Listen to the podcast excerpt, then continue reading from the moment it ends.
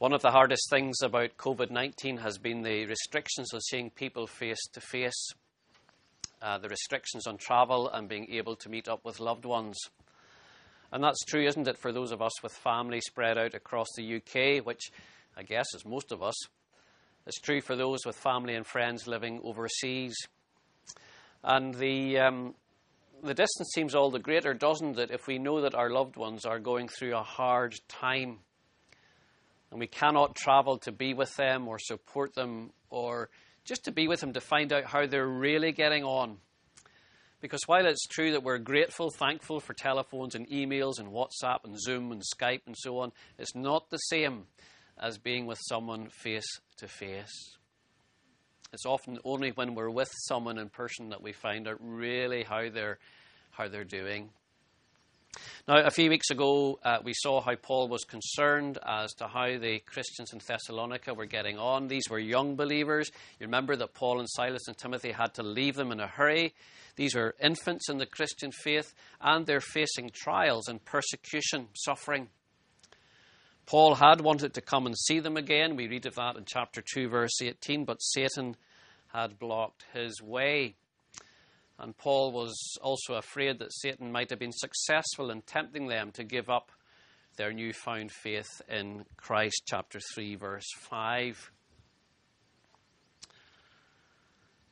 So when he could stand it no longer, he sent Timothy to find out how they were getting on. He sent Timothy for two reasons. Firstly, chapter 3, verse 5, to find out how they were getting on in their faith. But then also, chapter 3, verse 2, to strengthen and encourage them in their faith, to buttress them in their faith.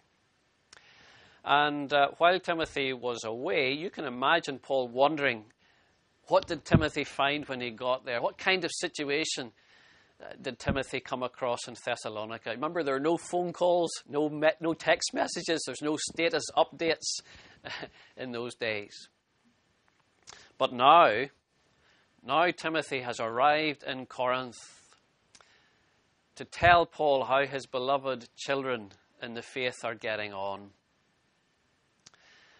Like cold water to a weary soul is good news from a distant land, says Proverbs 25, verse 25. Like cold water to a weary soul is good news from a distant land. And many of us are old enough to remember how, you know, uh, even before we, we used phones so much internationally, you would wait for the airmail letters to come from family and friends from far away. It would take weeks, months before you would hear again from friends in the United States or Australia or Canada or Africa, wherever. Like cold water to a weary soul is good news from a distant land. And Timothy has come back from Thessalonica with cold water for Paul, good news to refresh the anxious soul of Paul. And so we read at verse 6 But Timothy has just now come to us from you and has brought good news about your faith and love he has told us that you always have pleasant memories of us and that you long to see us just as we also long to see you. Therefore, brothers and sisters, in all our distress and persecution, we were encouraged, we were comforted about you because of your faith. For now we really live, since you are standing firm in the Lord. Now we can breathe again that's how one translation translates the beginning of verse 8. Now we can breathe again. We have been encouraged, we have been comforted about you because of your faith and love, because you're standing firm in the Lord. Our labours have not been in vain, which was Paul's concern at the end of verse 5, chapter 3. Our labours have not been in vain. There's a couple of things we can notice from these verses we've just read. Firstly, notice again how strong the bonds are between Paul and these young Christians. The beginning of verse 8 gives us an insight into how deeply Paul's life was bound up with the lives of these brothers and sisters. Because Paul is saying, in effect, if the news from you had been bad, part of me would have died part of me would have died. But the news is good, so now I live. And we've seen this before, but it's worth pointing out again there is no professional detachment here. This pastoral bond, which is like a parental bond, isn't it? Remember, Paul has looked on them like we were like a mother and a father to you, he says in chapter 2. This pastoral parental bond is real, it is deep, it is authentic, it is living. There is a hymn, isn't there? And we're, we're going to sing it at the end of our service. Blessed be the tie that binds our hearts in Christian love. The fellowship our spirit finds is like to that above, foreshadows that above as a taste of heaven, a foretaste of heaven. And as Christians, we are bound together with cords that cannot be broken, no matter how hard some of us try at times to break them. We do rejoice with those who rejoice, and we weep with those who weep. So the bonds of fellowship are strong between Paul and these young Christians. But then, secondly, that same hymn.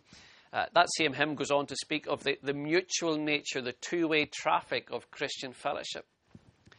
The hymn says in one of its verses, We share our mutual woes, our mutual burdens bear, and often for each other flows the sympathizing tear. Here in this part of 1 Thessalonians, it's not so much mutual woes and burdens that Paul has in mind, although Paul and the Thessalonians have shared and do share in a mutual suffering, in a mutual suffering for the Christian faith. They do share that. But here it is mutual encouragement and mutual love that Paul rejoices in. Do you see that at the end of verse 6? The mutual longing and the mutual affection. You have pleasant memories of us. You long to see us just as we long to see you.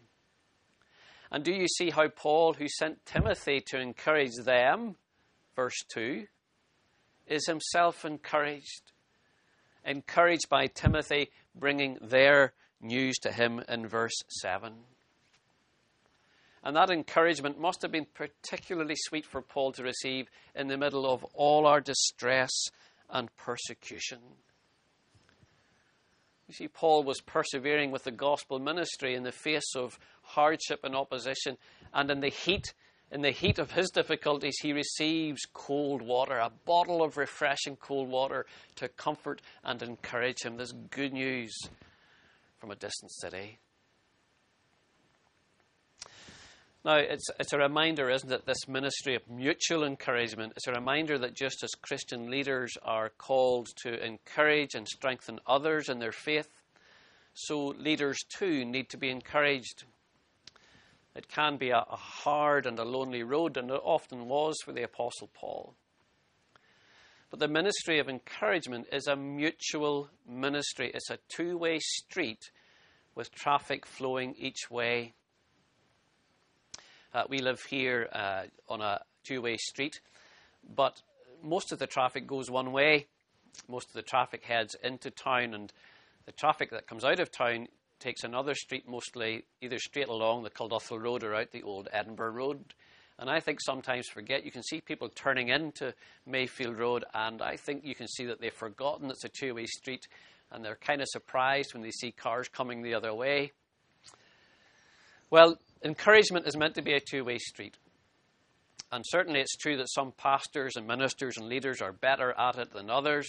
I know I have a lot to learn to help me be a better encourager. But I'm also grateful to God for all the encouragement I receive from you and other brothers and sisters in the Lord. And notice how Paul turns his encouragement the good news he's received and the joy it has brought him, notice how he turns it into a prayer of thanksgiving. Isn't that the right thing to do? To turn good news and our joy into thanksgiving to God and rejoicing in God's presence. Look at verse 9. How can we thank God enough for you in return for all the joy we have? It's literally all the joy we rejoice in before our God because of you, in the presence of our God because of you. And as I was saying to the children, or trying to say to the children, we need to learn, don't we, to develop an attitude of gratitude, a reflex of gratitude. And that is something we can learn to do by practicing. I'm not a tennis player, and uh, if you could see me, you would know that would be obvious. I'm not a tennis player, but tennis players learn to quicken their reflexes by constant practice, don't they? And sometimes there's a machine that shoots balls at them over the net, which they have to learn to hit back. But we too can sharpen our reflexes whenever the ball of good news comes to us over the net to learn to hit it heavenwards in thanksgiving to God. When we receive good news, the ball comes to us over the net, we hit it heavenwards in thanksgiving to God. And wh- why is that important? Well, I think there are different reasons why that is important, but one reason why that is important is that giving thanks to God is what prevents healthy encouragement from turning into an unhealthy flattery. You know, it would, it would have been so encouraging for the Thessalonians to receive this letter, which Paul, uh, in the original and the NIV, tries to bring this out in verse 6 that Paul seems to have written as soon as Timothy arrived in Corinth, as soon as he heard the good news, he sat down to write the letter. But you see what Paul is saying to them? He's saying he has turned the good news that he has heard from them, he has turned it into gratitude to God. And by telling the Thessalonians, by telling them that he is rejoicing before God because of them, keeps them and us focused on the God from whom all blessings flow. Thanksgiving to God for the encouragement that he received. But having said that, of course, Paul does thank God for them.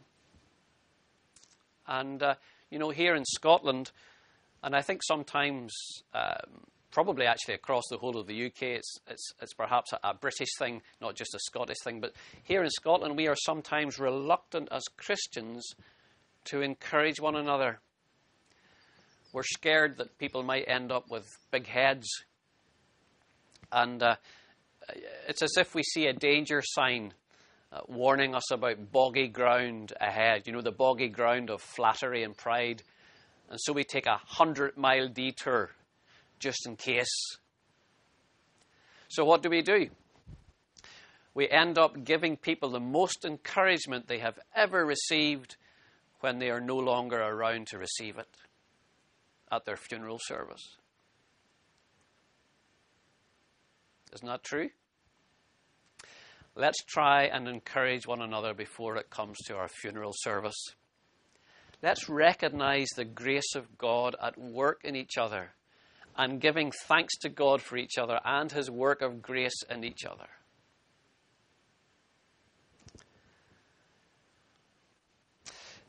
Whenever the ball of good news come to us over the net, when it's good news about others, whatever kind of good news, I said we should learn to hit it immediately heavenwards in thanksgiving to God.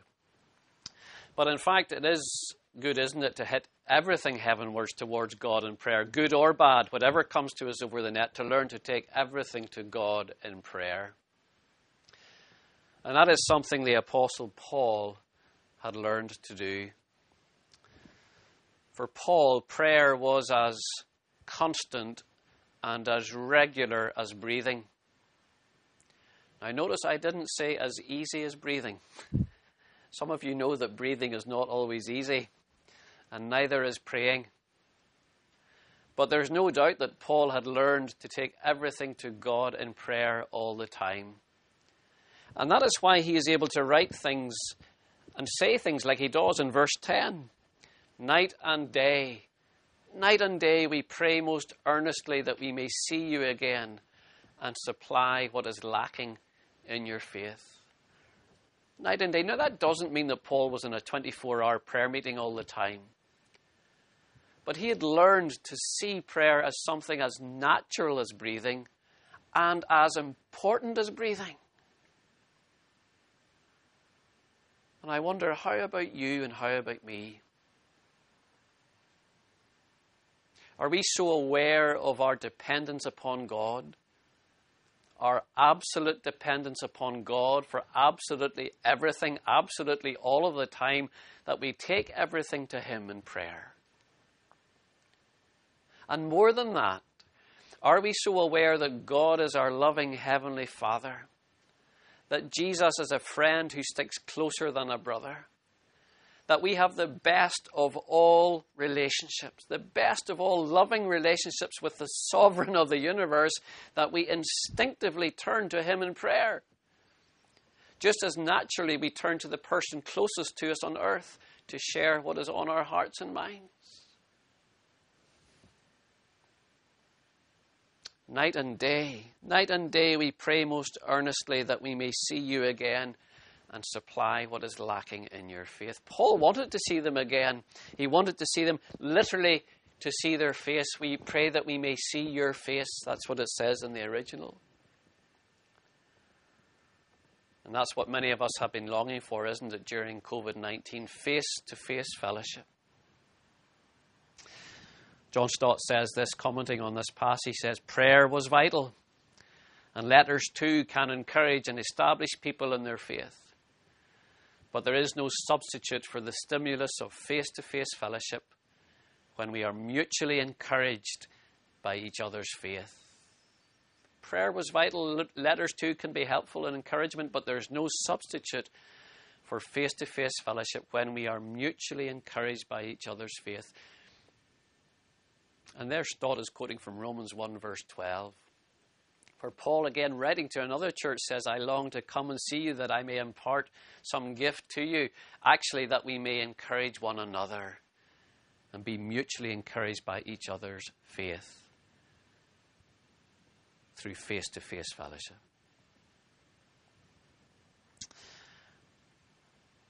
Now, it would be some time, as far as we know from the biblical record, it would be some years before actually Paul saw them again, possibly even five years but that was his prayer.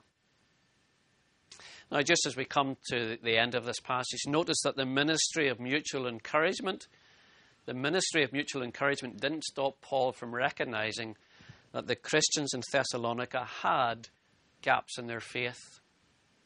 They had gaps in their belief as Christians, they had gaps in their behavior as Christians, and that will become clear later in the letter.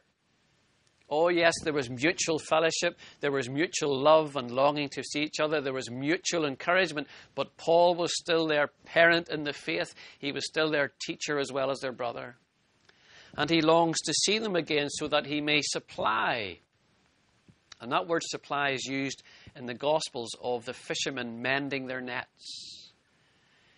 He longs to see them again so that he can mend the holes, make up the gaps in the net of their Christian knowledge and their Christian living. He wants to mend the holes in their faith. And he will begin mending those holes just in the rest of this letter. But even though Paul recognizes that there are gaps in their faith, both in their doctrine and in their practice, both in their belief and their behavior, do you see how Paul has emphasized the positive about the Thessalonians' faith? Before turning to what is lacking and needs to be supplied. He started off this whole letter with thanksgiving. Chapter 1, verse 2 and 3. We always thank God for all of you. We remember before our God and Father your work produced by faith, your labor prompted by love, your endurance inspired by hope. And even in this short section that we've read today, as David Williams has noted, one of the commentators, he has been giving thanks for what has been achieved before mentioning what remains to be done. He has given thanks. How can we thank God enough for you? You've, you've, you've given me good news about your faith and love. Timothy has brought good news about your faith and love. He is, he is giving thanks for what has been achieved before turning to what remains to be done.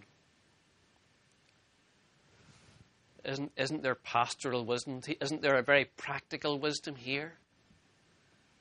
For any of us in any kind of position of leadership or influence? In fact, there is wisdom here for all of us, isn't there? To give thanks for what has been achieved before mentioning what remains to be done. The good parent and the good teacher will say, Well done to the child for what they have achieved, however imperfect it might be, before going on to address those imperfections. You know, when I was a, a medical student back in Dundee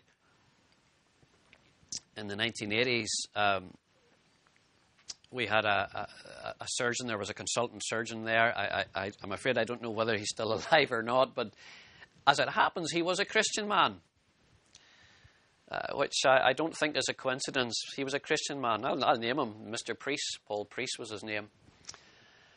And students loved to be in his tutorials and to have teaching from him because he was such an encourager.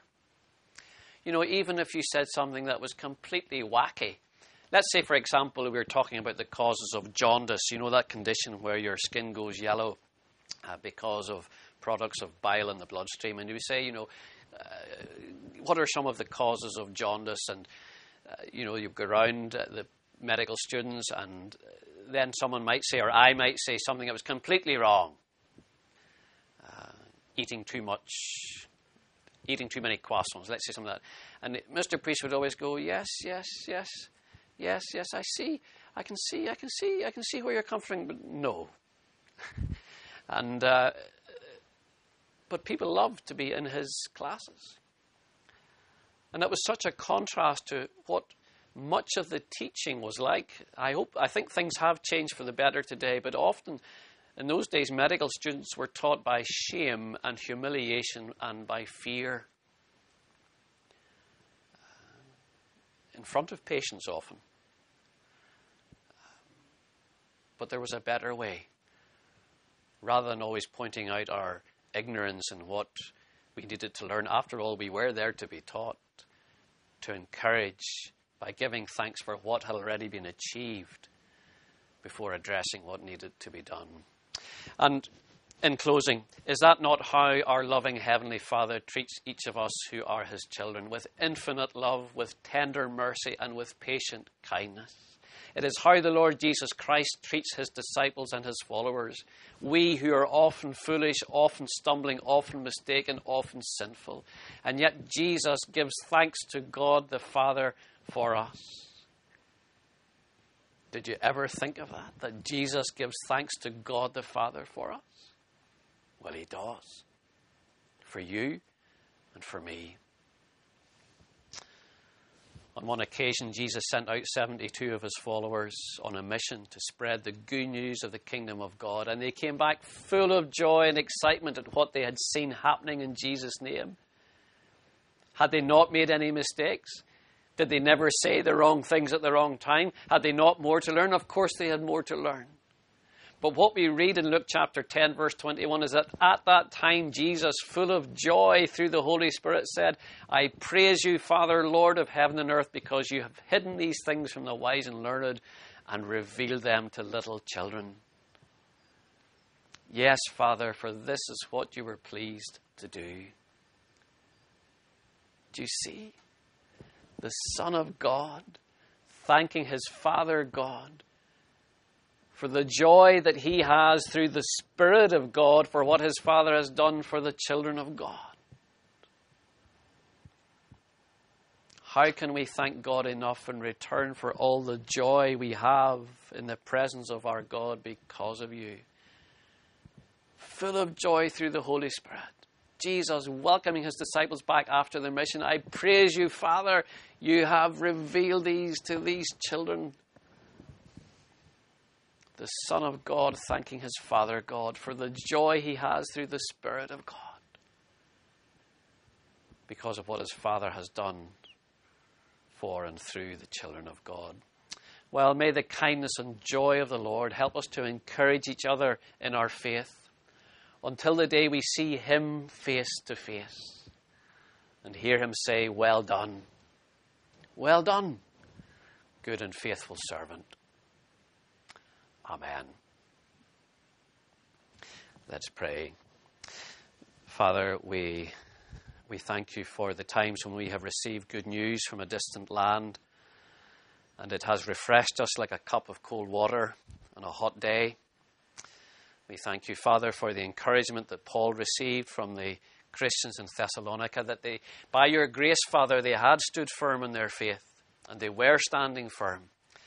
And we thank you for the joy had in your presence because of them.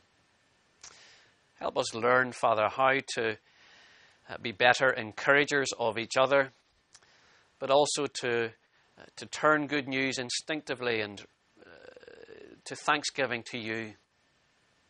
And help us, Father, to learn how to encourage each other by, uh, by what has been already achieved before we turn to what remains to be done.